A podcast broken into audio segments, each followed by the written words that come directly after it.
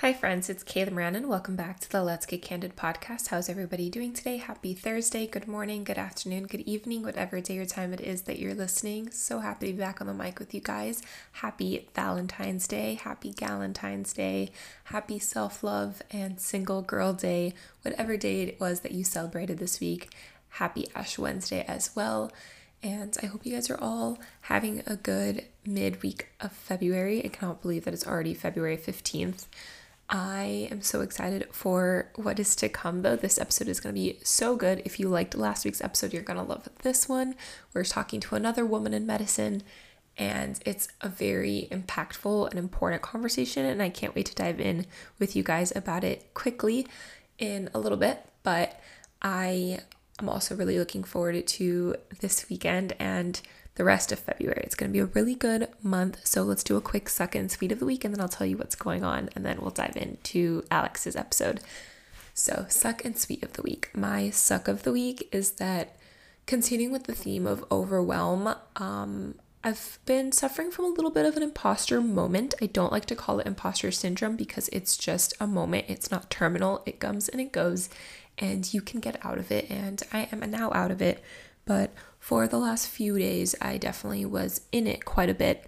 Um, but then yesterday, it was just the best day. Like, so many good things happened, and not everything went my way exactly the way I would have liked and hoped. But I'm feeling very confident about a couple of projects I have in the works that I can't wait to share more about. I've been teasing them, so if you follow me, you know a little bit more about what I'm talking about.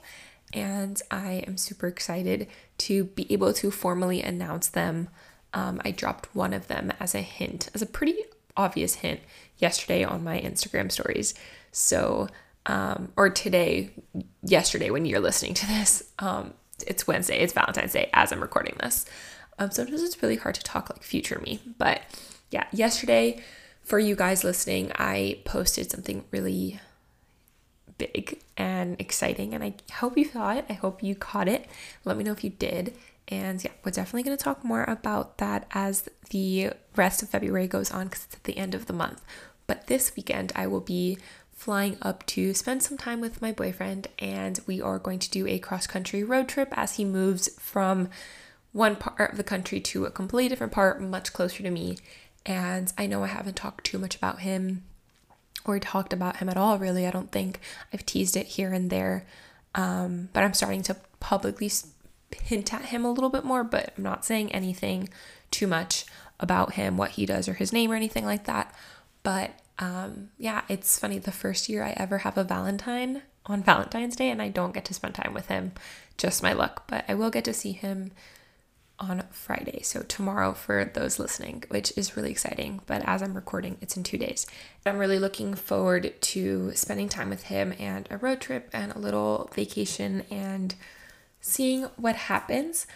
Um, my sweet of the week is that that it's Valentine's Day and I get to see him soon and I'm doing a Galentine's and I'm going to church with my grandma for Ash Wednesday and I'm really just taking the time to spend time with myself and my family and my friends and really leaning into journaling and yoga and I think doing that and making that shift and making that an important part of my life the last few months has been integral and so, so important to me. And actually, Alex and I talk a little bit about that in this week's episode. So it's the perfect segue.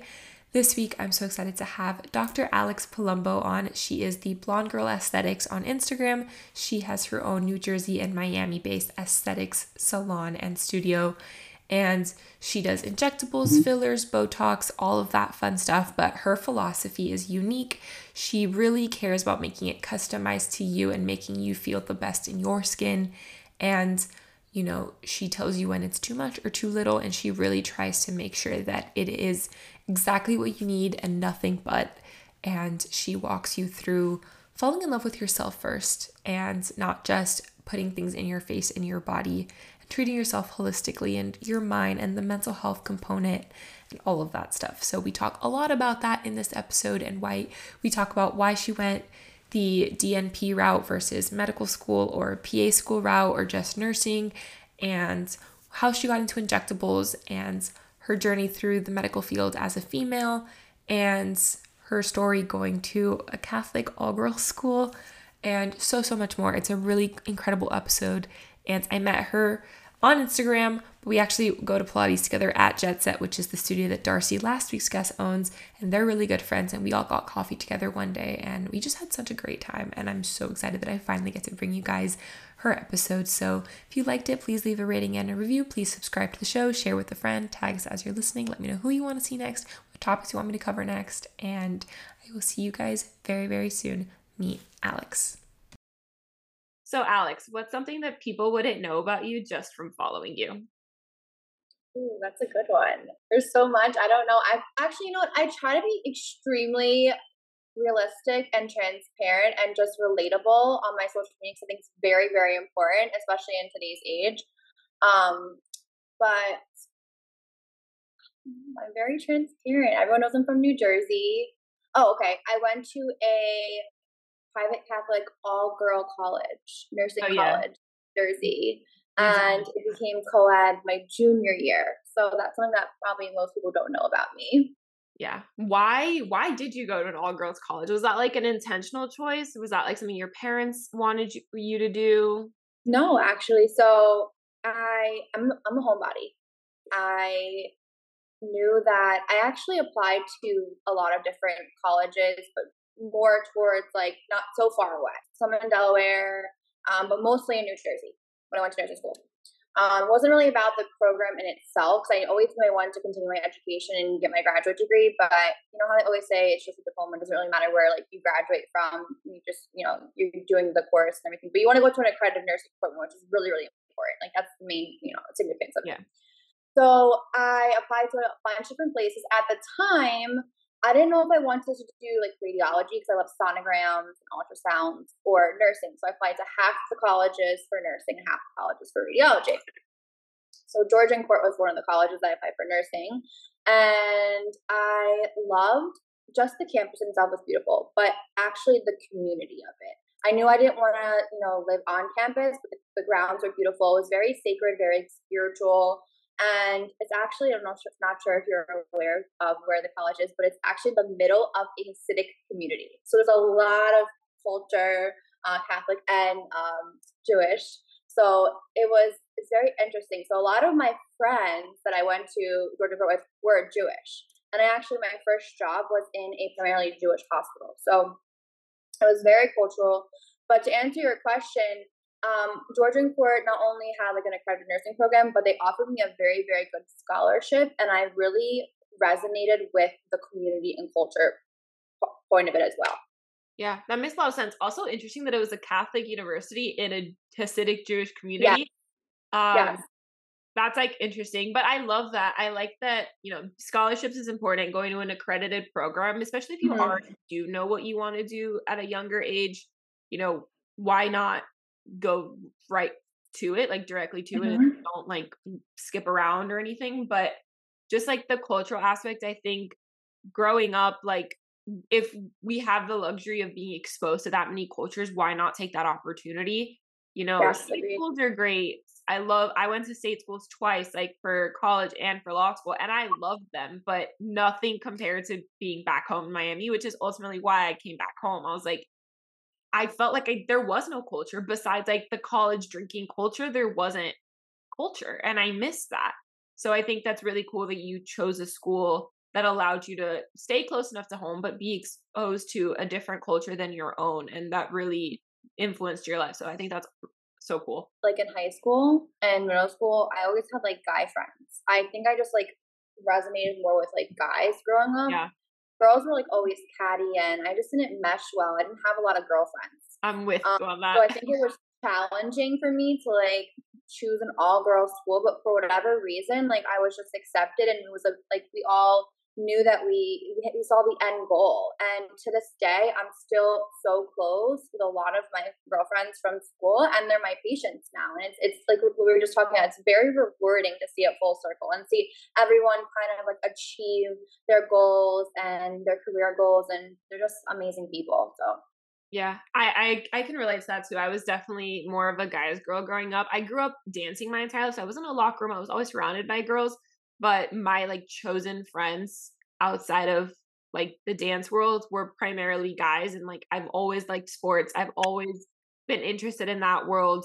So it just like it was a natural fit, just like my personality, like being a more tough love, like stubborn person. Like, yeah, I just didn't do well with the cattiness. So I always like, said I could never go to. It was easier. I just like it was easier. Yeah. Yeah, I could never have gone to an all girls school. I think, but I think it's cool that you know you challenge yourself, like you said, and yeah, the the reward. Like, I I think like people underestimate like how much growth happens in your early 20s and i think oh, being in an environment that challenges you like that in addition to just college itself but like your early 20s and really putting yourself through the ringer like and then obviously you went to grad school after which i want to talk about for me like that period of 23 to 25 was truly the most transformative of my life and that wouldn't have happened had i not you know challenge myself to do it and put myself in an environment that i knew i didn't fit in and i knew i didn't belong but found my place in it and very similar to you like in college yeah. like, that wasn't you you weren't exposed to that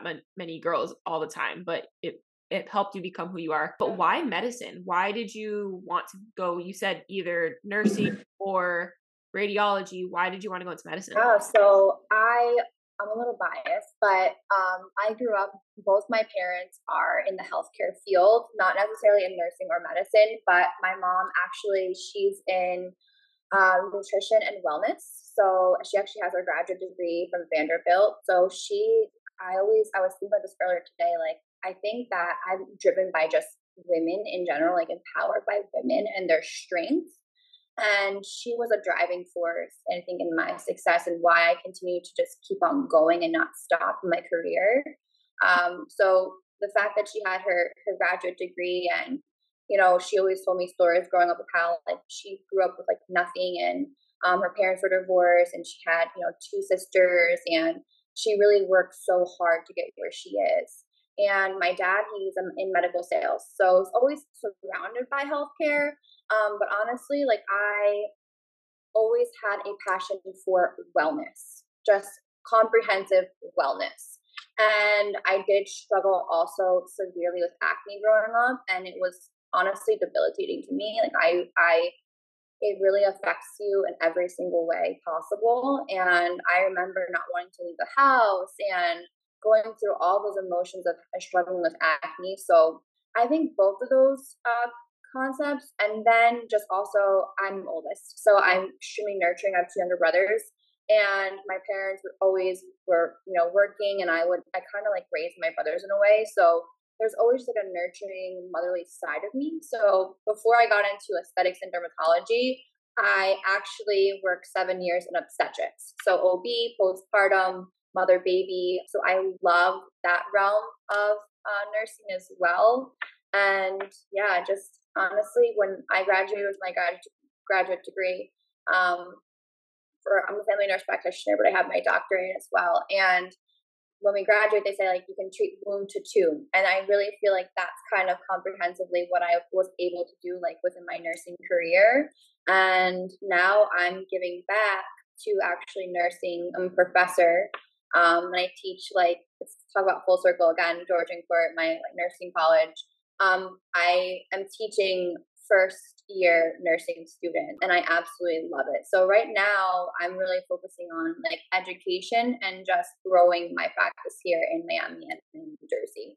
That's so cool. I so many things that you just said like I resonated with a lot. Both my parents are children of divorce and my mom is the oldest. She has a younger sister and neither of them went to graduate school. They both just have undergraduate degrees. Um, my aunt always said she wishes she would have gone to law school and she would have been an incredible lawyer. And honestly, like I kind of like it, it, like hurts me that she didn't go do it. Yeah. If like if you had, you would be ten times more unstoppable than you are. Yeah. Um, and my mom, it took her a really long time to finish. She graduated from college the year she gave birth to me. Wow, that's amazing. So to graduate at 25, like it took her a long time. She had to work her way through school. Um, and she like was work she she always had a job like she she had to put food on the table like she you know her and my dad have been together since they were kids like they really like fought for it but she's the matriarch my grandma is the matriarch and then my mom is like matriarch number 2 it's mm-hmm. a very women centric like there's three men in my family my brother my dad and my uncle everybody else is women mm-hmm. the women run the show here. So I always grew up seeing like strong women and that's why I didn't get along with other girls because I was like, I'm very tough. So like guys yes, handle that. And I, and, I so to say that. It's so true. And like girls just didn't like I didn't do well with like not that I'm not an emotional person, I 100% am, but like I'm not a crybaby. I'm not like a drama queen. Like shopping and boys is that's not the only things that interest me. Like I wanted to talk about politics and like religion yes. and like all the like money. Like I love talking about like stuff that young girls are not to yeah. talk about and like I watch Bloomberg with my dad and we discuss what's going on and like sports and like it just like that just because I saw strong women my entire life growing up. Mm-hmm. And so that like really resonated with me what you just said and also um that like you go you you're giving back by teaching now. That's something that I talk about a lot with my with on the podcast and just my friends but my school like I'm still very connected with my law school and I'm working on one day being able to go back and teach there yeah. because I have a really untraditional path of being a lawyer, and law schools don't do a great job of showing that there's more than one way. And so I want to teach entrepreneurship class. And like one of my professors, I went back for homecoming in November, and he said to me, You know, in my 14 years of teaching, I've never met a student quite like you. And like my mm-hmm. goal now is to find the next one and then introduce you to them. And I was like, Yes, I love I like, that. Are you, try, are you, trying to make me cry right now? Like, what are you doing? Um, oh, like like, most like was, rewarding compliment. Yeah, I was like, that's really freaking cool, and I I want I I can't wait to meet who that person is, guy, girl, whoever, mm-hmm. you know. And I love mentorship and like networking and connecting with people and helping people find what their passion and what their like purpose is, and like I like fostering that, very similar to mm-hmm. you. Yep. So it makes sense to go the teaching route or the mentorship route at the very least. And I think it's really cool that that's also something that you do. But you said you worked in obstetrics for seven years before. What made you switch to aesthetics and like injectables? So at the time, get personal. Um, I was dating a neonatologist, so we are actually in a very serious relationship, and I think it was eye opening to me that he was actually the reason why I moved to Miami. Believe it or not. So we met in New Jersey. We were working at the same hospital, and then we moved to Miami. He was doing a fellowship here, and um, I got a job right away at Mount Sinai. Absolutely love what I was doing. I worked throughout my entire graduate studies. I was working night shift. Um, and honestly, I wouldn't have had it any other way. It challenged me. I, I think I worked the best under pressure. So um, I think it kept me organized and committed and structured.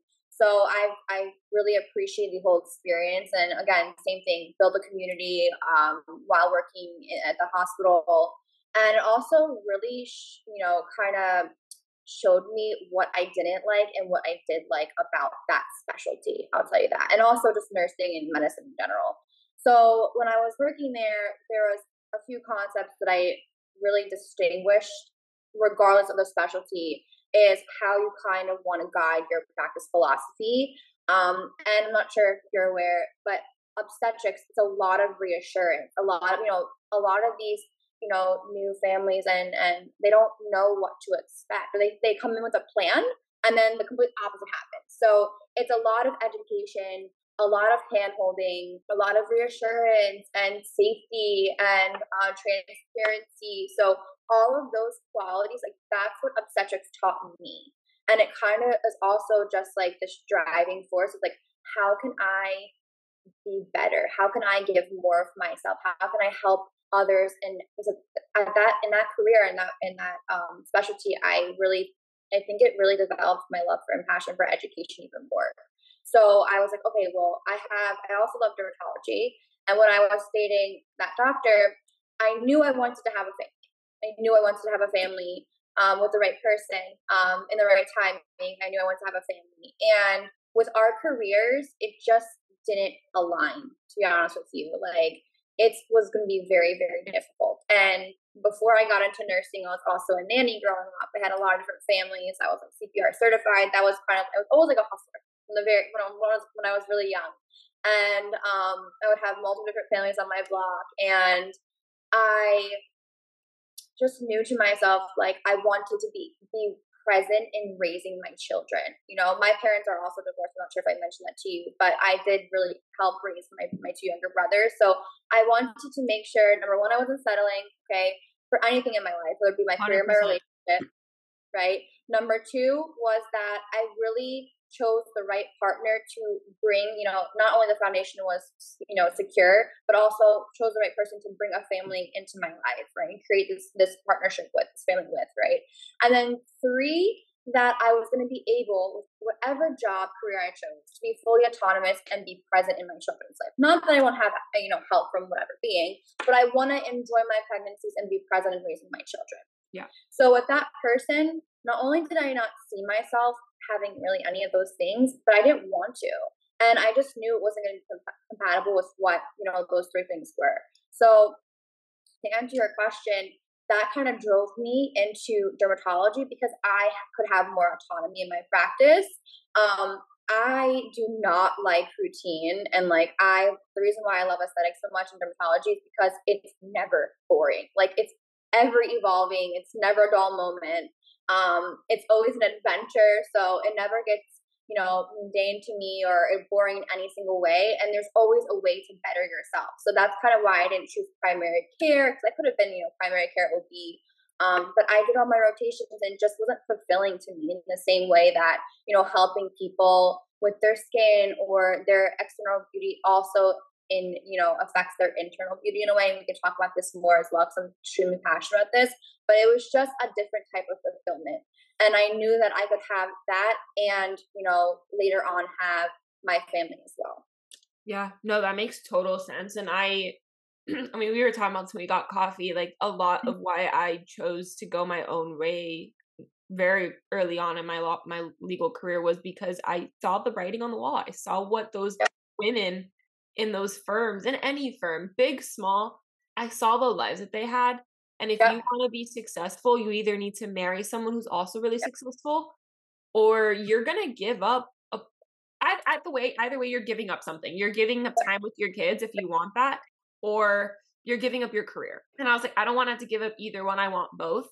And I think that takes a lot of like foresight and like maturity to know at a young age like you and me both like you know this isn't the relationship that's gonna help me get what i want this isn't the career that's gonna help me get what i want and like i 100% refuse to settle talk about this all the time and i tell mm-hmm. them I literally like one of my friends. She's in law school still right now, and like whenever she has boy trouble, like it, it like she's like she calls me because she's like, yeah, I know you're gonna give it to me straight. And from like I for a while I thought she hated me because I was yeah. so hard on her. But the, like the clo- the closer we've gotten in the last year, the more I'm like the reason I'm so hard on you is because I see a lot of myself in you. I see a lot of potential in you, and hate to break it to you, but the boyfriend that you had before was bringing you down.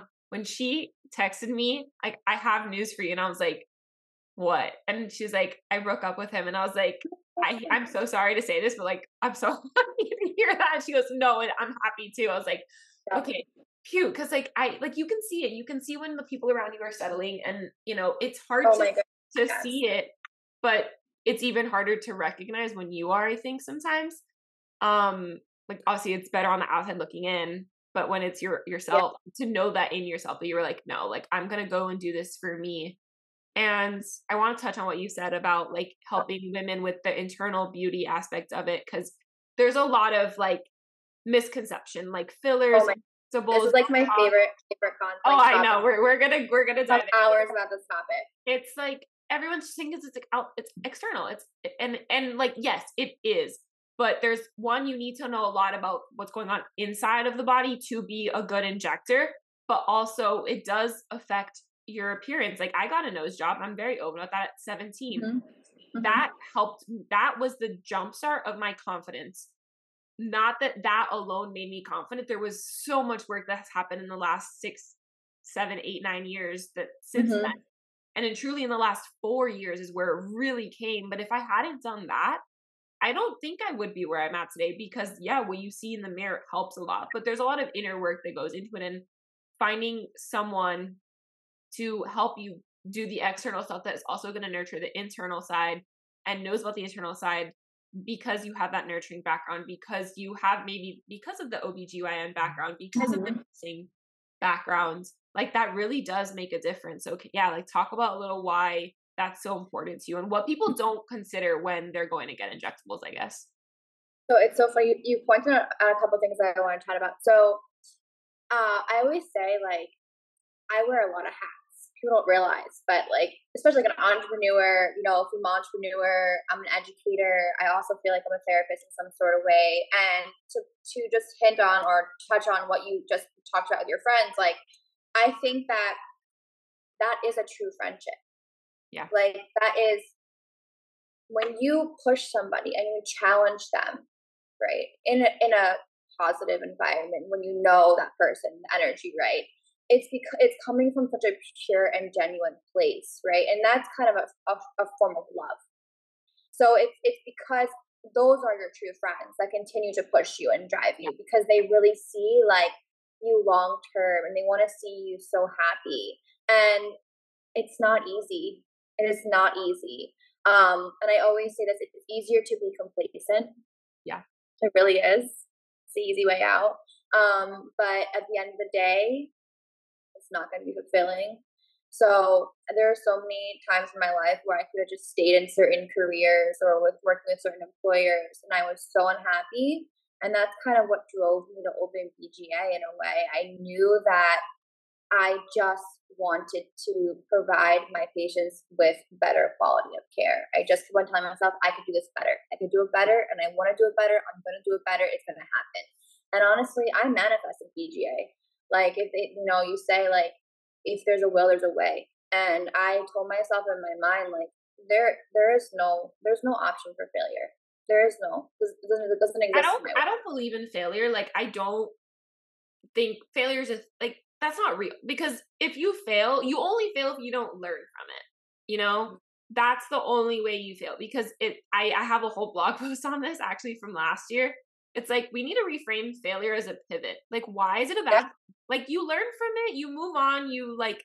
If it was a bad relationship or a bad job, you realize like what you don't want to settle for. Yes. And what you're not willing to put up with, and what kind of boss you don't want to be in the future, or what kind of manager, or whatever. The learning experience, everything, any even relationships, like yeah. everything is a learning experience you know you learn more about yourself and what you want in your partner or even like in your career you know so I always see that all the time. Like everything that you go through in your life and through your journey, it's all an experience and you learn something from it. So I'm so appreciative for all all of the experiences that I had and will continue to have in the future. Yeah. Um to answer your question regarding aesthetics, so we we talked about, you know, my acne journey and honestly I so BGA is a boutique med spa in Edgewater. I am from New Jersey, so I also have a location in New Jersey as well. Um, and I really do have a passion for skincare and just wellness in general, right? So that's kind of like why I cho- choose to practice very holistically and conservatively. Um, I started my career, and we talked a little bit about this in our coffee chat too. I started my career in corporate aesthetics, which is I actually have like two different settings, which I feel like kind of makes me unique in a way.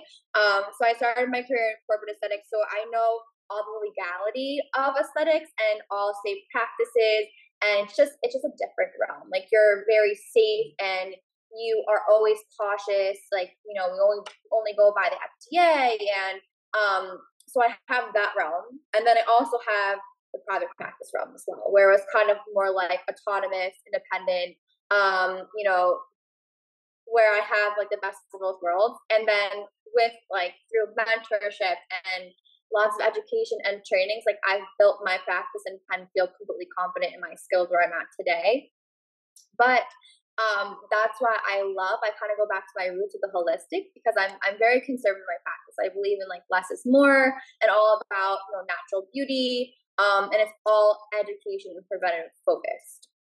So with that being said, you know, I always explain to my patients, you come you come into my office, right? And you and you point out certain concerns to me, but you have to understand the why behind it. Like, what is the root cause? And this is where all the education comes into play, especially in, in nursing and medicine, right? There's always going to be a root cause. So when someone comes into my office and they say, "Oh, I don't like this here," or "I don't like that there," okay, well, let's talk about why it's there and how it happened, right? So those are signs of aging. Okay, what you're seeing superficially is happening, you know, many years prior, and now it's just coming to a surface. So that's why I really hone in on the, the you know the significance of prevention and i hear it all the time nowadays like even my patients in their 40s and 50s like oh well I'm not ready for Botox yet. I don't need it. And I'm like, mm, okay, there's a lack of awareness there. Let's go back. Let's revisit this. Let's talk about, you know, why prevention is so important. To talk about like um, the internal and external beauty, I really also drive my practice on how aesthetics affects mental health. And like you pointed it with your nose, or not with, with your nose. I really am so passionate about this because again, to an extent, you know, and that's where our our intuition and our expertise comes into play when it crosses the line between like body dysmorphic disorder, um, you know, whereas a psych component. But if something's gonna help somebody, right? Um, let me give you an example. Uh, you know, most of these uh, modalities and procedures were created very like Botox has been around for 50 years.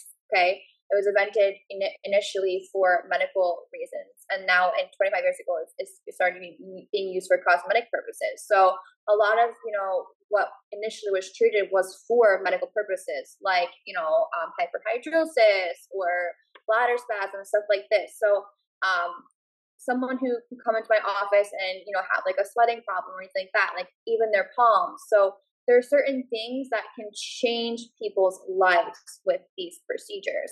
And I think that's why we need to look at aesthetics for its purity instead of just looking at all like the bad work out there, the overfilled faces. And I think that's one of, I have to say, one of my goals. Um, it has been initially since I started working in aesthetics, but it's really just to destigmatize this field. And I know um, social media is like you know, one of the driving forces of that. Um, but a lot of my patients come to me and they're like, you know, they're scared of certain procedures now, and I'm just like, okay, it's because of, it's what what's out there, and I'm like, let's let's talk about it. Like, let's talk about your reservations, you know, and that's that's why it's so important go over the education and just be very thorough and transparent and set realistic expectations with all of them because I understand, I get it, it, it is scary, right? You know, we're injecting something in your face that is foreign. Um, you don't know what to expect. It is your face. And that's why it's also so important to go over and make sure you're properly credentialing your providers um, and really have like thorough conversations with them as well. That answers your question in a really yeah, no, there's so much.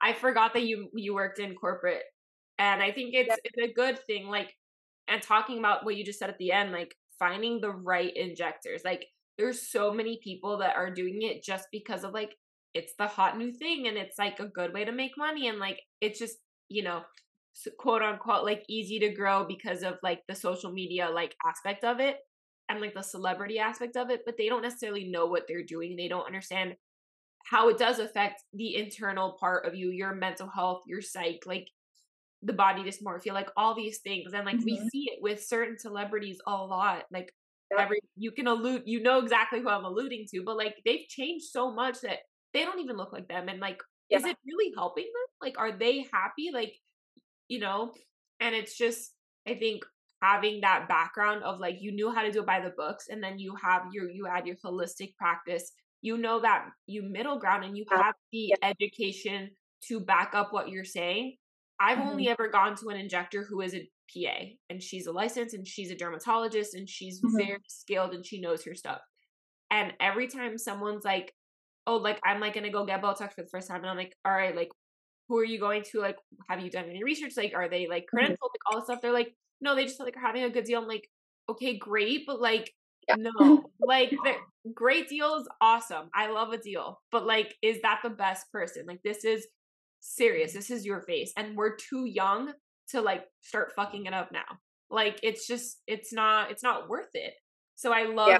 you f- emphasize how important the education aspect is because I'm like the I'm the first one to say like if you don't know what you're doing, don't do it. And that's part of my job too is a lot of mm. it is people don't know what the hell a trademark is and why it's so important and to educate. I know. I, I wanted to have this and, conversation with you because this has been on my mind too. I want to trademark BGA and we could have a separate conversation. Yeah, no, we need to. You that's need, my next we need to have that's a separate. yes, yes. But I think it's so important the education aspect. And I think you do a really good job of it because, like you said, like you you show up you are 100% who you are offline who you are online obviously there's just more to you offline but like you don't hide the ball and you really tell it to it straight and and like you make it fun and enjoyable and entertaining and it looks pretty and like aesthetics like that's the whole point but like you're actually teaching people something and like that's that's what we need like we need just more education because oh for sure for sure. we're getting all of our information from social media and there's a lot of misinformation out there so like making sure that what you're putting putting out there is like good information that's how you build a loyal following that's how you build a good client of course of course and actually i'm so i'm speaking um in next week uh it's my first i you know I, I teach i love speaking i love education but it's my first big speaking event for revision skincare which is the only skincare brand that i carry at bga i initially had five when i opened and i dropped them because again it's all backed by research and evidence based and i truly see the results. So visible results just the highest quality skincare and i i practice what i preach so I not only I don't offer anything at BGA that I haven't tried myself or fully wholeheartedly believe in. So um, I am speaking about uh, speaking about the skincare, but line, but also the procedural pairing. So this is again same thing, lack of awareness, education. A lot of my patients will come into my office and they'll be like, "Okay, well, I don't like my lines," and I go over them and I'm like them, you know, Botox is not going to fix all your problems you know? I know there's like that real out there like you know this fix all my save my life fix all my problems but it's not going to. It is yeah. not going to and you have to be realistic about that because again like i said aging occurs at different different levels of your face right? Different ages. Everyone ages differently. There's so many different components that go into it intrinsic extrinsic genetics sun exposure all of these things right? Also it's not just about the procedure itself. It's about what you're doing on a daily basis to preserve your investments. You know, you can come into the office and spend five hundred to thousand dollars, but and then not wear sunscreen every single day. Yeah. And then you're gonna come back to me, you're not gonna like your results. Well, what are you doing? You know, I also make sure I hold my patients accountable. So not only am I educating them, I'm like, listen, this is what I'm doing for you. I'm providing with education, but I can only do so much, you know. And when you walk out of my office, I'm, you know, I'm not going to handhold you. I'm always here. I'm always here to be your cheerleader, and I'm like my patient's biggest cheerleader. Right? I always say I treat all my patients like my family, but I also will make them hold themselves accountable in a way yeah. because there's only so much that I can do as a practitioner. Yeah, that's a huge point. I see a lot, a lot, especially with people our age, just like it's like let me go get botox let me go do this let me the laser the, the morpheus 8 the newest thing and it's like mm-hmm. if you don't wear a hat you don't wear sunscreen you don't drink water and all you're doing is drugs and alcohol every weekend it's not gonna look good. Like i'm so sorry. Like i don't know what you expect yeah and yeah. it's like funny because my mom got botox for the first time three years ago okay. and she looks like her skin not that she ever wore sunscreen before because they obviously didn't back then but mm-hmm now she's like really smart. She's done the lasers and the peels and like because our girl is a dermatologist and she cares mm-hmm. that also. And now you look at my mom and you'd be like, no way, that's your mother, that's your sister. And I'm like, no, no, that's my mom. Yeah. Um, I love and I am like, that. my grandma is 72 and she looks like she's like in her early 60s. Like she looks 10 years younger because again, not that they preserved themselves then, but the minute that they could afford to and learned that they should be doing it, they did. Yes, and now yeah. they care about that. And like, you know, yeah, they get Botox and they get fillers. And my grandma did like an eye treatment to like get the dark mm-hmm. eye circles, but like sunscreen every single day and a hat and water and eating foods that are gonna healthy fat and like you know taking care of their skin yeah you said preserving the investment and it amazed me the amount of girls that don't wash their face before going to bed or don't put on a moisturizer or like I get it, retinol's scary, but like exfoliating properly and like not St. eyes and like all these other things. And like I think mm-hmm. TikTok is great because it it's teaching people at a younger age to be more conscious of it. But it's like you also can't have 500 actives on. The you know like exactly. I knew it's a girl it really is. And finding the right provider that's going to treat you individually and customize. Because I, I mean, I can have, I can talk to you for hours on hours about this, this, this concept. But I mean, people come to my office and I'm just like blown away, just like in complete yeah. shock of what they tell me, these horror stories. And I'm like, oh my goodness, like I would never want to be treated like that. Yeah. And that's kind of what drove me to open, you know, BGA as well, because I was I was working in certain settings where I was like, I do not agree with this. You know, I do not agree with this, and I am not one to be complacent, like we talked about. But I will always voice and voice my opinion, and I will never, you know, just kind of like go with the flow if I don't feel like some if it feels like something is right, and that's kind of where it led me to you know open my own practice and and practice with my own philosophy because it is scary. It is scary. Like scary. I've had patients come into my office and say, "Oh, you know, the provider walked in with our you know the the is already pre-filled and just like jabbed in my face and they didn't go over post care and like then my brow dropped and then I felt heavy and then they couldn't open my eye and like da, da, da, all this I'm like oh my gosh oh my gosh like oh it, it's just what? it's it's crazy like I've had several friends like I see it like from my friends on social media like that they made a post about it or that they told me and it's like oh yeah like I like my my face is burned off and I'm like why would you do like what like what what what were you putting on your face and they're like oh, I did like I was using this, this, this, and I'm like, well, you can't use those two things together. Like you need sunblock yep. and you can't go in the sun for X amount of days, or like like right now, like I'm I'm going laser because it's winter, so we're not out in the mm-hmm. sun as much. I know that I can't get sun until Saturday, so I'm not gonna go get sun until Saturday because I'm waiting for the 10 days to not, yep. you know, hurt, ruin my skin. But like people don't know those things, and it just yeah bamboozles me. But it's, it is.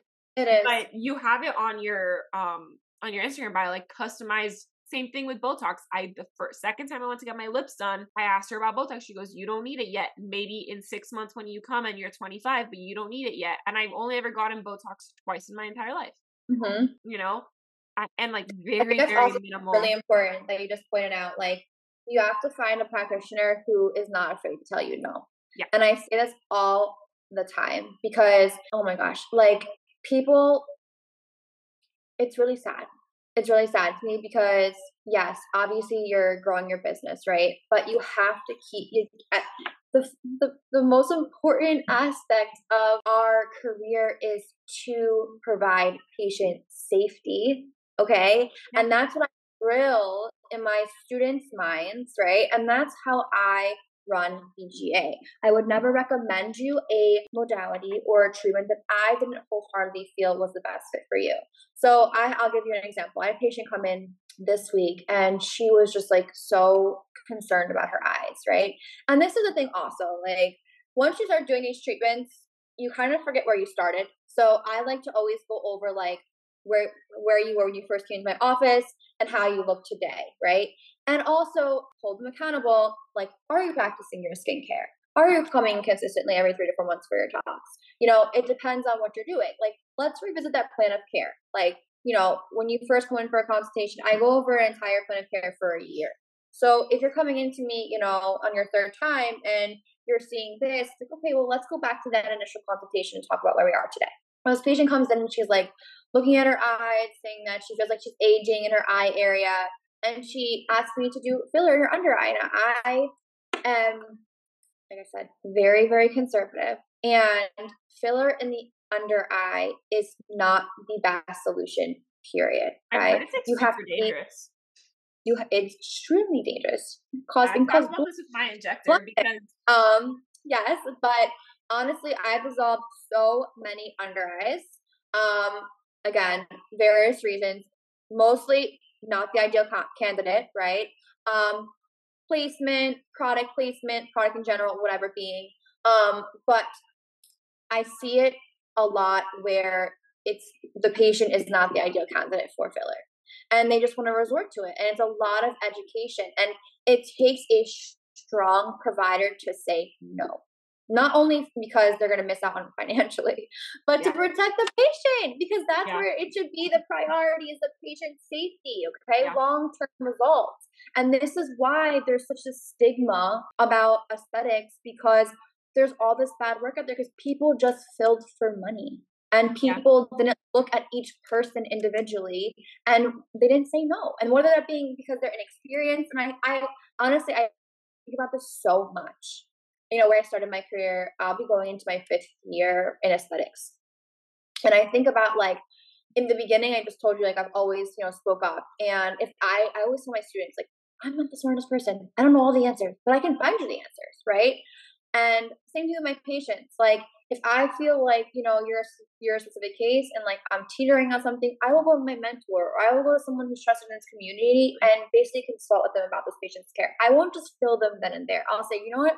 Let me do the research let me you know consult with someone else and i want to see you back in my office in two weeks but for safety, I would never just agree to fill. And I feel like that's what has happened previously because whether they want to, you know, be more profitable or make the patient happy or you're not confident in saying no. It just it's a multitude of you know different reasons and it is scary and that's what we're seeing today in aesthetics that people are fearful of these treatments because they don't want to dissolve they don't want to look puffy they don't want to have reactions and i think that's where this whole like vicious cycle of not giving patients the quality care that should be you know? It's rush treatments it's not you know looking at each patient individually it's not you know like you said patient providers will oh my gosh Kayla, I get so many DMs. Not that I'm great, not not grateful for it. Honestly, I I love being a mentor, love educating, love t- talking about my journey and where I got to where I am. But I didn't just wake up one day and say, "Oh, I want to be an aesthetic injector. I'm going to open my my med tomorrow. I'm going to start injecting."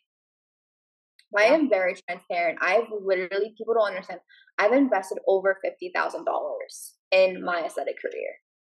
That's a lot of money. A lot of money, a lot of time, a lot of energy, and it's continuous. People just feel, you know, we don't learn this stuff in NP school you don't learn this stuff. You have to, it's outside of your schooling, it's additional to specialty. So you can't just like decide to open a med spa and start injecting. And that's that's the scary part of aesthetics because oh, yeah. and that's why I always tell my patients, you know, you're not gonna come to me for whatever reason, if we don't align, if you know, maybe my pricing is off for you, that's okay, you know, but please I encourage you, please research where your chosen practice and providers are gonna be you know? Because it is your face it's your body and these are medical procedures. And i i always have this conversation i want to protect the purity of aesthetics and continue to destigmatize it because like we just talked about it really does affect you know your mental health of how you look exterior. It's it's literally symbiotic. And honestly, I feel like in my realm of practice, I feel like I'm making this world a better place by helping people look and feel their best self. And I don't like that might sound cliche, but it's extremely fulfilling to me, even my acne patients, because I know how challenging it is. And like I said, there are days where I didn't even want to leave the house. And it it really, really I I, I really feel for those those patients. And I just want to protect aesthetics as much as possible. Yeah, no, there's so many like things to touch on, but I think like yeah, it's just I I see it all the time. Like it's like yeah, people do things for the money, and I'm I I mm-hmm. I like literally I'm a broken record. I'm like if you're going to law school because you want to make a lot of money, that's the wrong reason to go to law school. Like to be a lawyer for money is not the right reason. Um and it's same thing like too many people just want to do the next biggest thing to fit in with the crowd or to make a lot of money. Those are the two reasons a lot of people do anything, and specifically something like aesthetics.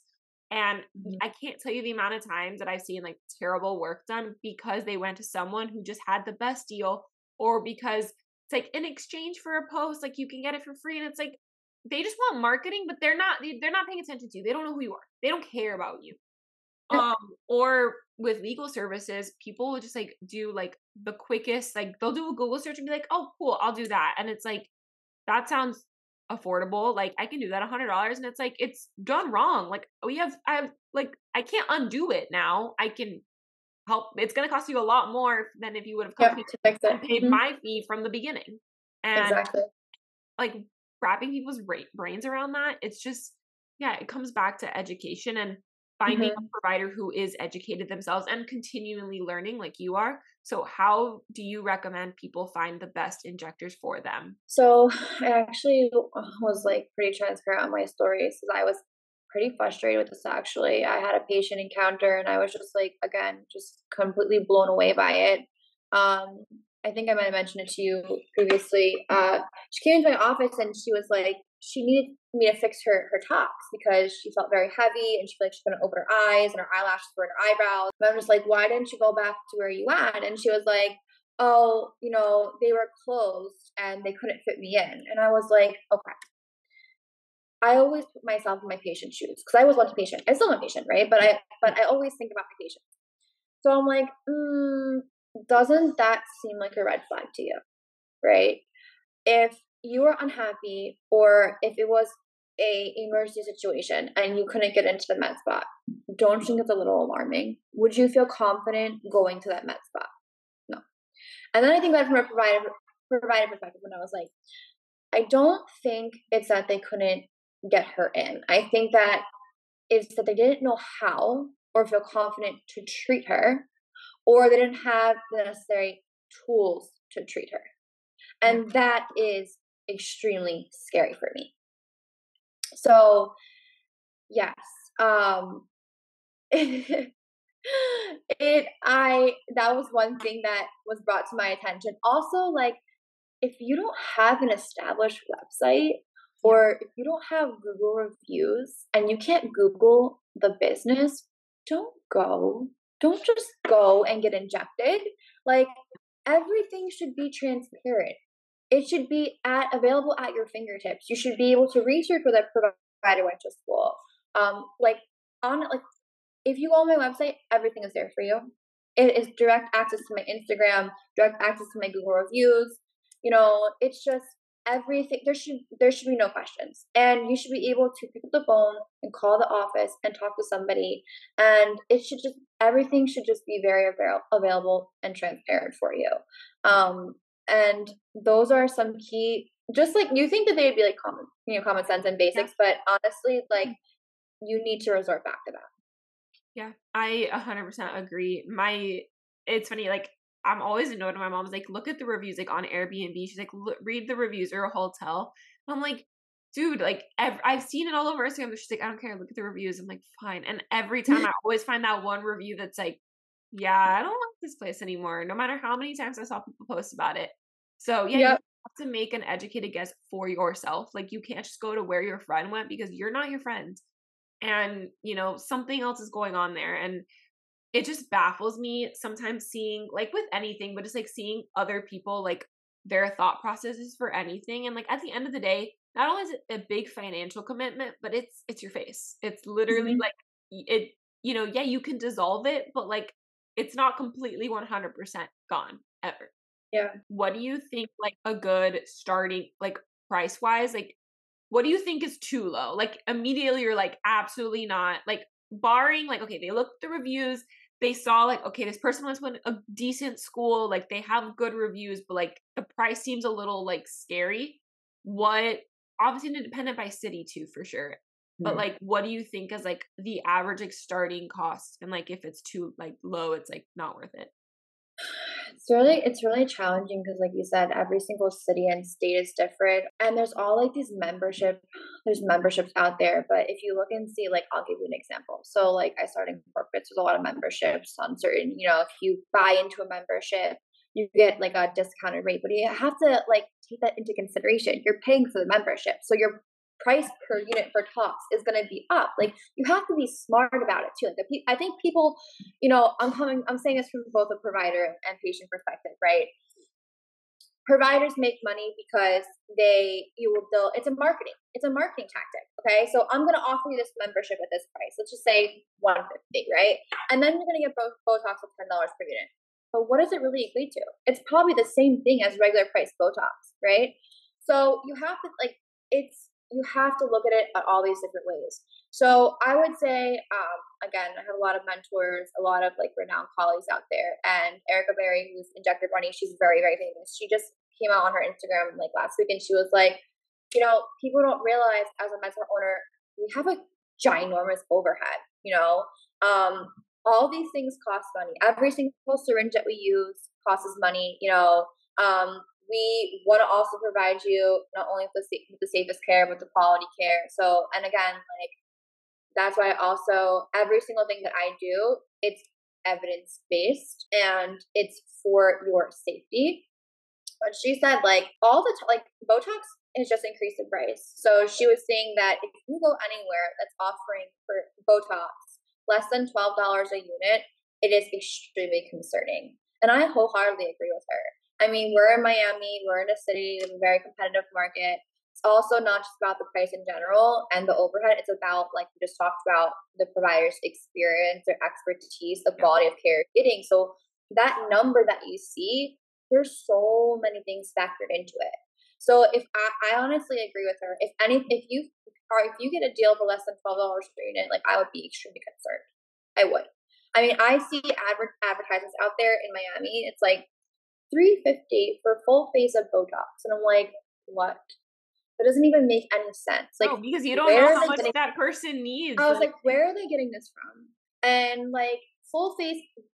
What does full face mean? Like, full face is like the entire. There's 43 muscles of the face. Okay, like full face is full face. Like, it's not just like glabella and frontalis, like which they're advertising for. And I'm like, they said 30 units for 350 i'm like and they said full face and i was like hmm, this is not full face. This is false advertisement. This is why i, just, I find that funny because full face 30 units i get 15 units in just like my my 11s and like one a little bit right here and that's 15 units. So that's not full face. Like what? That is not face.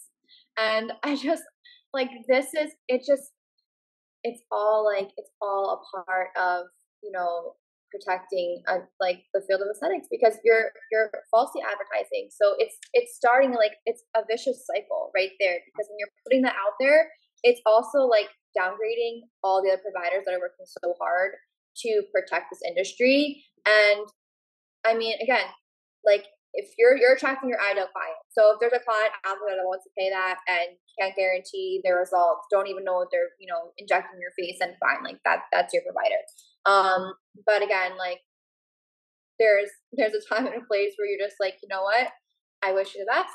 Um, you know, I don't think that there are li- we're aligning on this, and I, you know, you have to understand that you agree, disagree, and, and it just be mutual, and and that's it. Like I'm not afraid to, to let patients go, or just tell them like, no, I don't think that we're aligned on this, and uh, I don't think that I'm the best provider for for your needs and i'm not going to devalue myself either you know? It's it's like yeah. you have to think about where you came from how hard you work to get where you are and at the end of the day this is your licensure right? This is your brand what you this is your baby in a way. I always explain to my patients like, like my other colleagues and as you know uh, like a mentor to some people and i'm like this is your baby.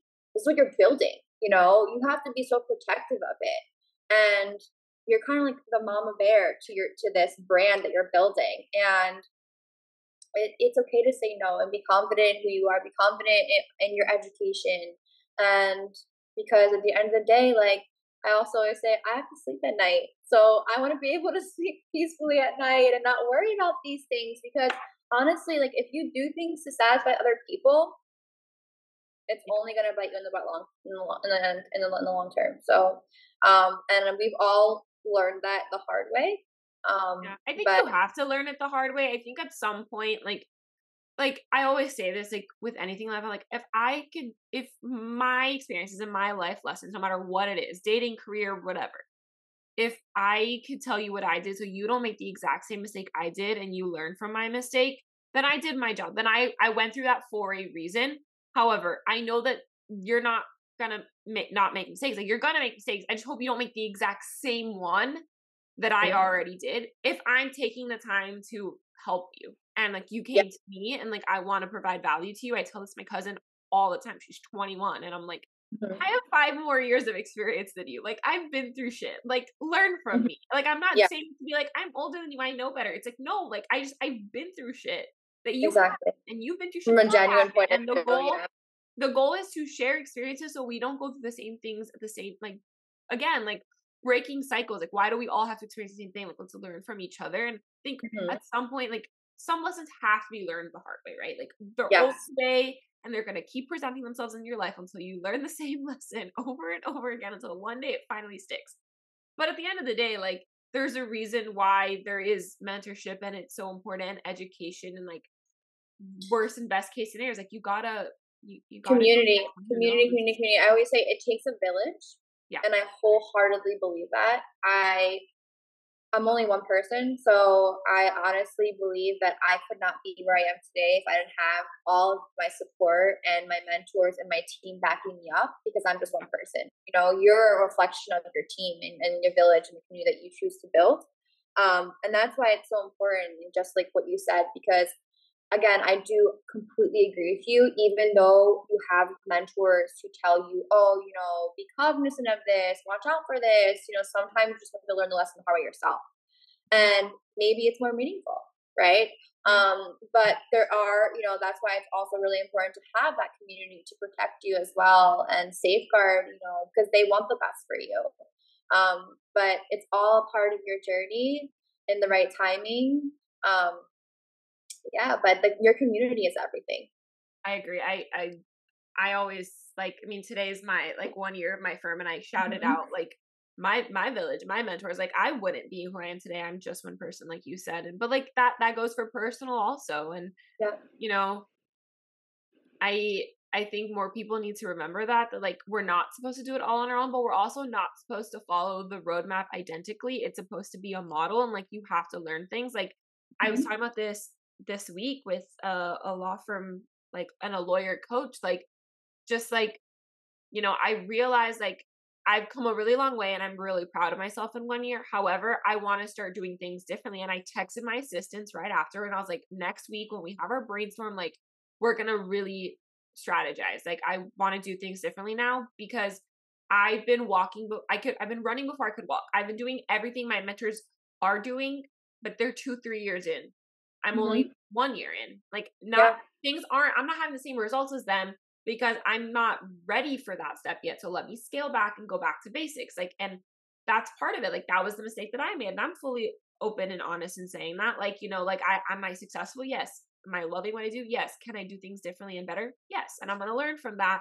And, you know, I'm going to change things and like I know that I'm going to see the return on investment be even higher this year than it was last year. And that's that's how you grow in life, in career, in your yeah. business, like entrepreneurship. That's like that's how it goes. But I think yeah, people just need to be more aware of that. Like that mentorship 100%, is a hundred percent. Mentorship think... isn't is it's not a blueprint. It's a roadmap. Like it's like it's it's a suggestion. It's not mm-hmm. a like this is what you got to do and you'll be successful not one size fits all. Yeah. Um, no, I, I completely agree with you. I think it's all part of the process too and trusting the process, but also like being so self aware and being present and being able to truly reflect. And I think that's also why, you know, mindset is everything and surrounding yourself with positive energy and good people and support um it really does like guys you understand this like entrepreneurship i think i always say this and i said you know getting my doctorate was extremely challenging but i think that entrepreneurship is the most challenging thing that i've ever done in my life. Oh, I, I call it getting an mba in life. Like truly i mean we only met recently but like if you would have met me a year ago and i i mean i had started i was an entrepreneur already but mm-hmm. truly like even a year ago even six months ago, I was reading back on my journal from mm. six months ago when I started journaling for the first time, like over the weekend. Just like I don't know, I was in my feels and I was like, let me read. Let me. I'm just yeah. I, I I don't know. I flipped to the front and I was like, damn, I've come a really long yes. way. That and, is so fulfilling, honestly. no, it like made me cry and I was like really mushy. And I was like, I don't like like that I'm being like mushy and emotional, but like you need to go back and see how far you've come and yeah. reflect on it and where you started yeah and and I love that you do that with your client. Your and it's so humbling. It's so humbling too. Yeah, but I love that you do that with your patients. Are like we at our consultation, we came up with a one year plan of care. Let's start there. Like what has changed? Because maybe in three months your treatment plan changed because you know you you don't need to do whatever it was anymore. Um, and same thing like with like my consultations with clients. I'm like I want to have like I'm gonna I'll provide you the service that you came to me for. But before we even do that, let's talk about what your plans for your business are long term and see mm-hmm. if there's anything else that we could be doing simultaneously or that needs to be done before or that we could do after and like, you know, like yeah, do I want recurring clients? Sure, that's part of it. You can say that. But mm-hmm. it's really like I'm want to provide the best value to you and the best legal care. Like that's how I see it. Like and it's like holistic isn't the word because I don't think anything in law is holistic. But yeah, um, but like it's kind of that. It's like I want to sh- like do things like right from the beginning and give you a comprehensive package, not just one service. And yes, is that going to cost you more? Sure. Is it going to take longer? Sure. But that's not that. That's not the goal. That's not the bottom line. The bottom line is mm-hmm. that you get everything you need when you need it and how you need exactly. it. Exactly. Mm-hmm. Um, but with that, like, what are some of your favorite services that you provide, like, in your office, and what do you think are some things to look out for, like in like trends of aesthetics, and what do you think is gonna now? It's like a new year. Trends are evolving always. I think that twenty. I mean, twenty twenty three. It was occurring already, but I think twenty twenty four is just going to kind of skyrocket this. It's all about the concept of like natural beauty, regenerative beauty, um, and that's kind of has always been like BGA's philosophy. But I think that a lot of um, the trends are going to be about like treating holistically and not focusing on explaining to my patients like this. You're gonna come to me and say you, you don't really like your lips, right? But say you come to me like you're in your, your 30s or your 40s and you're already aging in certain areas of your face, but you don't like your lips. I want like it's all about the comprehensive plan. So you're gonna have like these nice rejuvenated lips, and then you're gonna see signs of aging and other areas of your face. So it doesn't doesn't look natural. It doesn't look comprehensive, right? So I think that aesthetics in the beauty industry, it's really going to be about more of a natural beauty approach. You know, not about covering and laying your face with makeup, but just naturally beautiful healthy skin. And this is actually kind of what I did my doctoral uh, project on was so I actually focused on skin cancer awareness in racially diverse populations because people of color actually when I did my doctorate had a higher morbidity versus white Caucasians uh, for skin cancer. So I back then really focused on just healthy skin skin cancer awareness and just natural skin, not covering your face with makeup and doing treatments. Like that's also a concept, right? Like, okay, let's define natural beauty because that can be different for everybody, right? You know, natural beauty to me is waking up and not having to put, you know, makeup on and just feeling like my best self just naturally, right? Um, not having to conceal my skin, um, but really investing in good quality products and modalities where I feel my best self without having to put, you know, makeup on or lashes. Not that it's fun sometimes, especially when I'm going out, but not like on an everyday, you know, um, basis.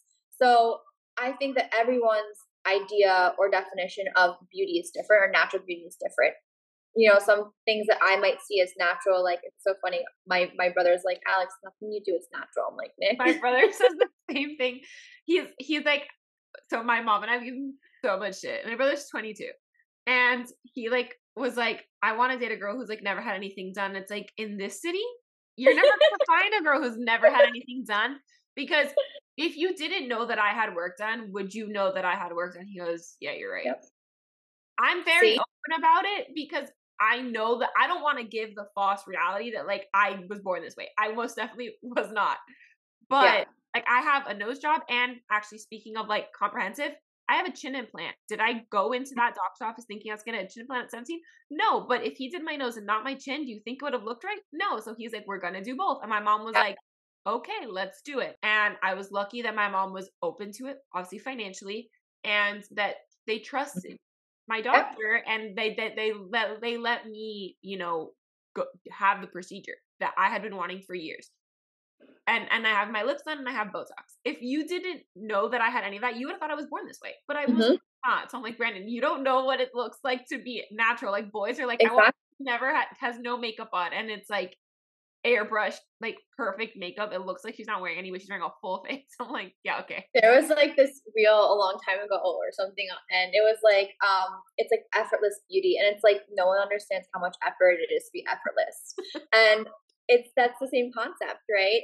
But honestly, like same thing for me. Like I've had, I'm very transparent of what I do. Um, but I also really believe that I have to practice what I preach. Like I'm the advertisement for my business, right? So I can't be saying, oh, you know, preaching natural beauty and then not look natural. So everything that I do, you know, even I'll call myself out sometimes, like, okay, Alex, like, you know, that's not the right, you know, the best treatment for you right now. Like, I it's different from you looking at yourself as a patient and a provider, right? Yeah. And that's really important too because you can go overboard with these procedures. You can also, you know, want them, but then know that it's not the right timing or, you know, check yourself and hold yourself accountable as well.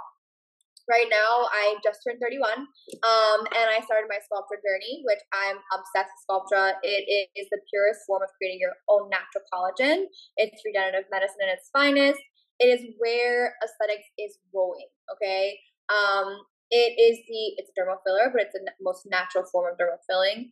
And honestly, it's where I pretty much open all of my, you know, the conversations, the aesthetic conversations with all my patients now um, because not only does it address you know structural um, irregularities and um, shadowing um, volume loss also address, addresses the skin integrity so you're going to get that collagen formation that glowing skin and it's really about prevention moving forward and just you know preserving where you are at right now in your aging process and that's why i love Sculptra so much not only it's it's also gradual. So it's not like you wake up the next day and like you have all these fillers in your face and, people are like, oh, she definitely had something done. Like, what did she do?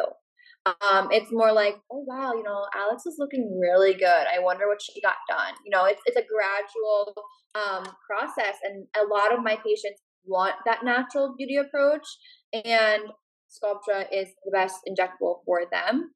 You know, there's there every single patient's different so i do use you know um hyaluronic acid fillers it just depends on the patient um i think that tox is like the wonder drug honestly like you can you can achieve amazing non-surgical results with neuromodulators or neurotoxins and a lot of people are not seeing the results that they want because they are underdosed. So I always tell my patients, like I had this one patient come into me, my really good friend, and she's like, you know, Alex, I'm on a budget. You know, she would always do more conservative. She would always be underdosed, and I was like, please, please, just come in and let me do one time how I want to treat you.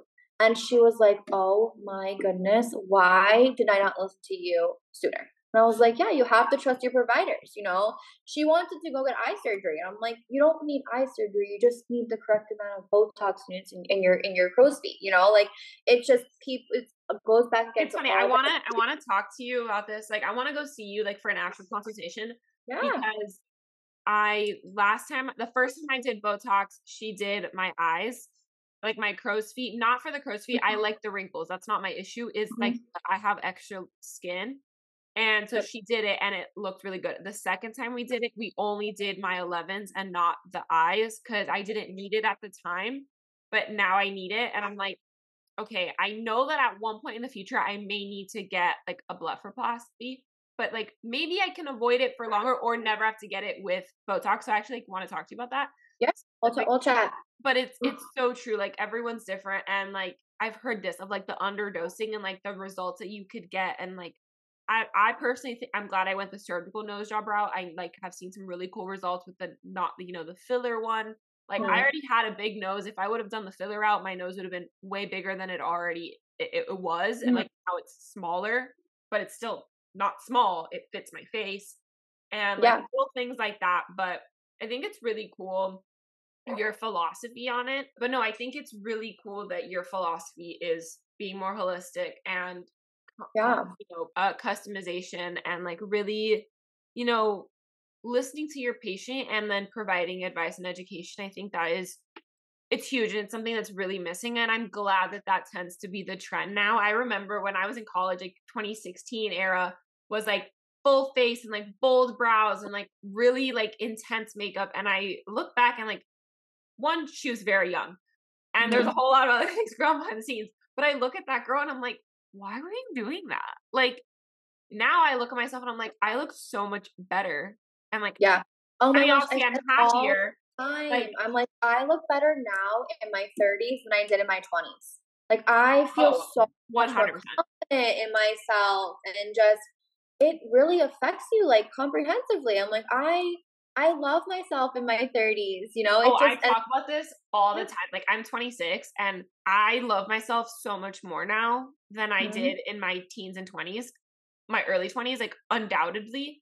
But mm-hmm. I cannot wait for 30. Like everyone's like so afraid. I'm like, I'm excited. Like I cannot wait I mean, to see who I am at 30. Like I am so excited because yeah. I know that at that point, like I will have hopefully a supportive husband and hopefully a child or one on the way and a house. I'm excited for what's and to come. My career to be really established where I can now take the focus off of growing a business and it's it's working and I can focus on my life. And Yeah. also because I like who I'm becoming. I like who I'm seeing in the mirror so much more now than I Mhm. ever have before. And Yeah. am I doing a lot more maintenance stuff to take care of myself? Yeah, I am. But I genuinely love the process of like skincare and my nighttime routine and my my morning routines and like all this stuff. So I want to ask you, like, for someone who being holistic is something that's you've grown up with and is a very important part of your life and your business and your philosophy. Like, what's your like date like daily routine, like morning, night routine? Like, what are your non-negotiables, like wellness wise, and like what's your skincare routine? Yeah. I also want to point out to to um kind of loop back into the, the previous topic. Um, I'm not sure if you saw uh, Pamela Anderson. She's now going like you know has a very natural look, and she's going Yeah, to all the reward and like um the the um rewards shows and everything that with a more of a bare face, and I and I I love that. I love seeing that. And that's just so amazing. Like she's confident in who she is in the aging process. And um recently like Kylie Jenner, I mean, yes, everyone knows Kylie Jenner for, you know, being having a f- more full look, but she is definitely more on the natural side, you know, especially in her most recent um you know outing. I'm not sure where she was uh like on social media. It was some rewards, but um they're pointing out about like her malar edema and her anatomy and her and her mid face but to be honest though even though she does have work done she still looks pretty natural to me you know as far as like the makeup goes you know sh- it she definitely is She's more doing a lot less. She's doing Yes. a lot less now, and she's my age. And I'm just, I'm so happy to see it because of the message it sends to the generation b- below us. You know, Yes. the early 20s and late teens girls that are, I see like, the, I tell all the time, the girls in my sorority in college, I would not be in that sorority if I were to rush now.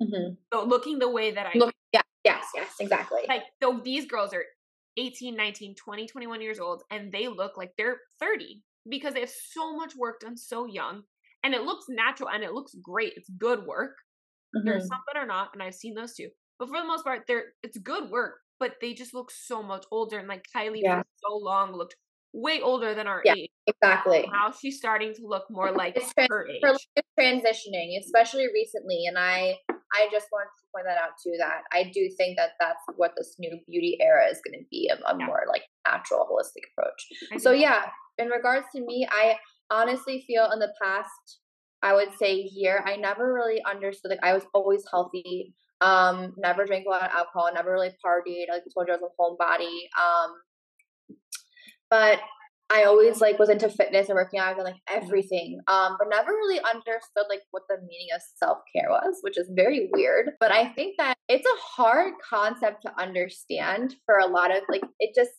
especially I Yeah. think for people like us that are very ambitious and go-getters from a very young age like you worked your entire life you were a nanny you always had a job you worked during school like you're like Yeah. me like we were always doing something we never really had the luxury of not doing anything right like we were Mhm. always busy whether it's because we needed to be in a sport or an activity because there was no childcare to like paying our way through school or like we just like didn't like being alone like Yeah. we were always doing something. So like that's like a really foreign concept. But now I'm like, don't talk to me. Yes. Or I've had my time to sit outside in the sun. exactly, exactly. Like this whole concept of like loving yourself i'm like but i do love myself. Like i do you know i put the work in. I i go on walks and i i eat healthy and i do all like you know um i meditate. Like i, I know i didn't really understand like i i go to therapy too and therapy is my form of self-care one of my forms of self-care. And i was like i go to this i go to my therapist I'm like what, what do you mean i love myself? Like i don't understand. What is everyone saying? You have to love yourself. And i'm like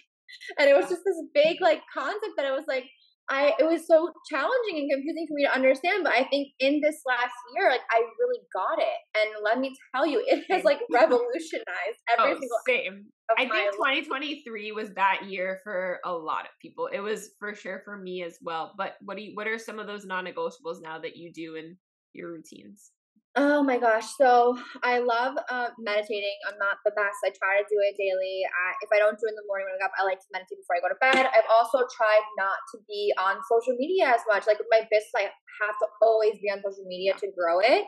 Um, it's kind of like how my patients find me, but like also just transparency, relatability.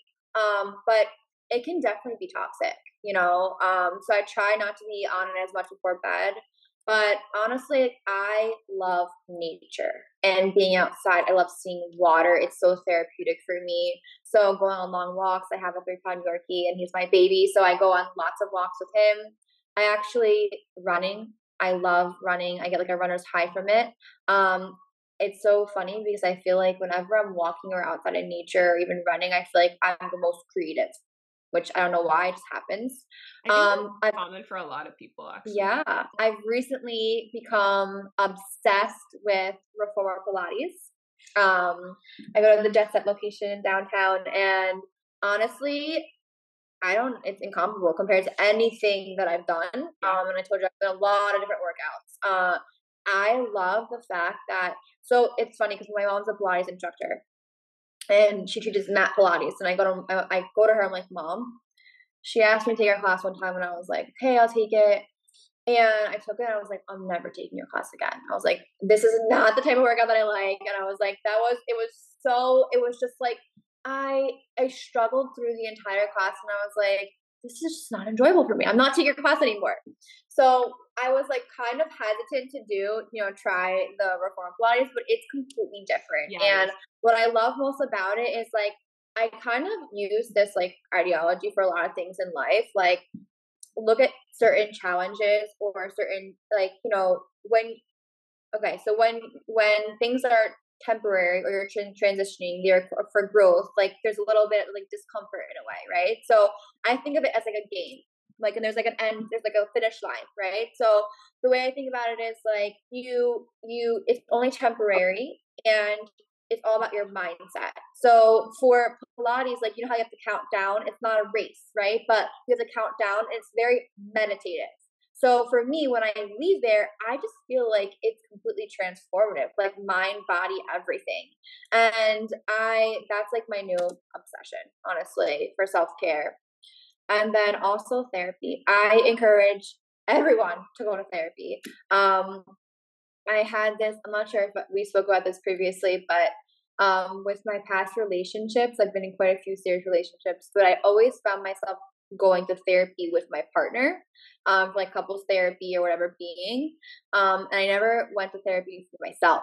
So this past year, I started going to therapy for myself, and I really feel like you know, a lot of people go to like, you know, business coaches or consulting, stuff like that. I feel like she's just like my comprehensive coach in a way. And I don't, you know, I always say that like you don't have to go to therapy because you have a problem, you know, or an issue. You go to therapy because it's like just making you a better person. Um, and honestly, I feel like, especially as an entrepreneur, my capacity is so much more. Like I walk into my my office and I'm like, now I have like this abundant capacity because I feel like at like at this level and I can I can withhold like you know whatever life has to throw at me this day I can take it because I have like this capacity right so I think that it's it's all about um the way you think about it and your mindset but I I highly encourage therapy for everyone yeah no I agree I'm not currently in therapy but I've been in and out of it my entire life pretty much mm-hmm. I'm at the point where uh, doing it myself with journaling and meditation is is working, but I know mm-hmm. that in a few years, probably closer to children and marriage, I will go back because I know mm-hmm. that's going to present a whole new set of challenges. Yeah. Um, but honestly, entrepreneurship is kind of therapy to me too, in a way, and so is this podcast and like mentorship. Mm-hmm. Like all yes. things are like my my form of therapy right now, and like having that time for myself in the mornings to journal so um, true. And things like that. But you said you like Revision Skincare. It's the only brand you sell at your office. Mm-hmm. What what are what's your like actual skincare routine to, you know, maintenance, like to prevent and to protect the investment that you're making? So I I have quite a few products. I use all their products. Um I still struggle with acne, hormonal acne, adult acne. Um, I'm acne, acne prone, just have very sensitive skin. So the reason why I love Revision so much is because it is for combination sensitive skin. And I have successfully cured hundreds of acne patients while using Revision. And they don't have like an acne line per se, but I have curated a regimen for a lot of my acne patients and the results are truly amazing um, what i love most about revision is that not only the quality of the products, like the basically the um, potency of it. That's why it's medical grade. Um, is that it's for sensitive skin. So I'll give you an example. Like their vitamin C serum. Okay, um, it's the best thing. It's the best quality vitamin C serum on the market. It has THD ascorbate, which is the best quality vitamin C for anyone who has sensitive or acne prone skin. Um, and what I love about it, it's all evidence based. So you can literally pull up the clinical trials and look at the products and see how the skin has changed um, over eight to twelve weeks. A lot of my patients will say that they see a difference in their skin within two weeks, and um, honestly, like everyone knows that it usually does take a good two or three months to see difference with skincare products. But for me, I love um, a couple of products that I absolutely love from Revision. It's hard for me to choose, but um, I would say definitely their C plus complex, um, the 30% C plus complex. Um, I love their DEJ eye cream, which I would highly recommend for you. Um, and we can talk about that. It's Actually, I have been recommended it before, but I've never tried it. I've I've yeah. used their their foaming cleanser, like to wash. Their gentle foaming cleanser. It lathers so nice. It's great for pre uh post pre and post procedure. But their DEJ eye cream, I really I always say to my patients, the two areas of the face that we see aging occur primarily is the eye area and the mouth area. Okay, yeah. because those are the muscle groups that we're using the most, right? Yeah. We're eating, speaking, talking, kissing, squinting, expressions, all these things, right? So we want to preserve those as much as possible, and especially the skin in the under eye area. No, there's various. It's it's it's honestly um multiple modalities like you have to target and address it with different um modalities to approach that area but skincare it's really it's one of those things that is it's so underestimated it really is because oh, I love it. I think that's therapy too. Like taking off my makeup at night, like the warm water. It's just mm-hmm. and like when I put the moisturizer on my face, I'm like giving myself a little massage. It's so nice. Like this morning, I, last mm-hmm. night I did like the Dr. Dennis Gross peel pads, and this morning I did like the ice roller, and then I was putting my skincare on, yeah. and I was like, oh my god, it feels so soft. like therapeutic, yeah. The DEJ eye cream would highly recommend it. It helps address like the skin laxity, uh, crepiness, firmness. Um, I absolutely love that product. On and then the Revox, the Revox Line Relaxer. Again, like I literally quote studies to my patients when I sell skincare. Like it's I good. I love nothing to yeah. me is more attractive than anybody but women who know their shit. Like uh, you start quoting me, I'm like, I don't know what the hell you're saying, but this is yeah. like tell me Talk, more. Tell me more. Tell like me hello. like so, I think it's awesome that you do that. But yeah. Uh, I mean, we could keep talking forever, but yeah, for anyone who wants to get into like they're seeing like what we said, like aesthetics is the the wave and like everybody's doing it and it, it is a lucrative and like good field to be in.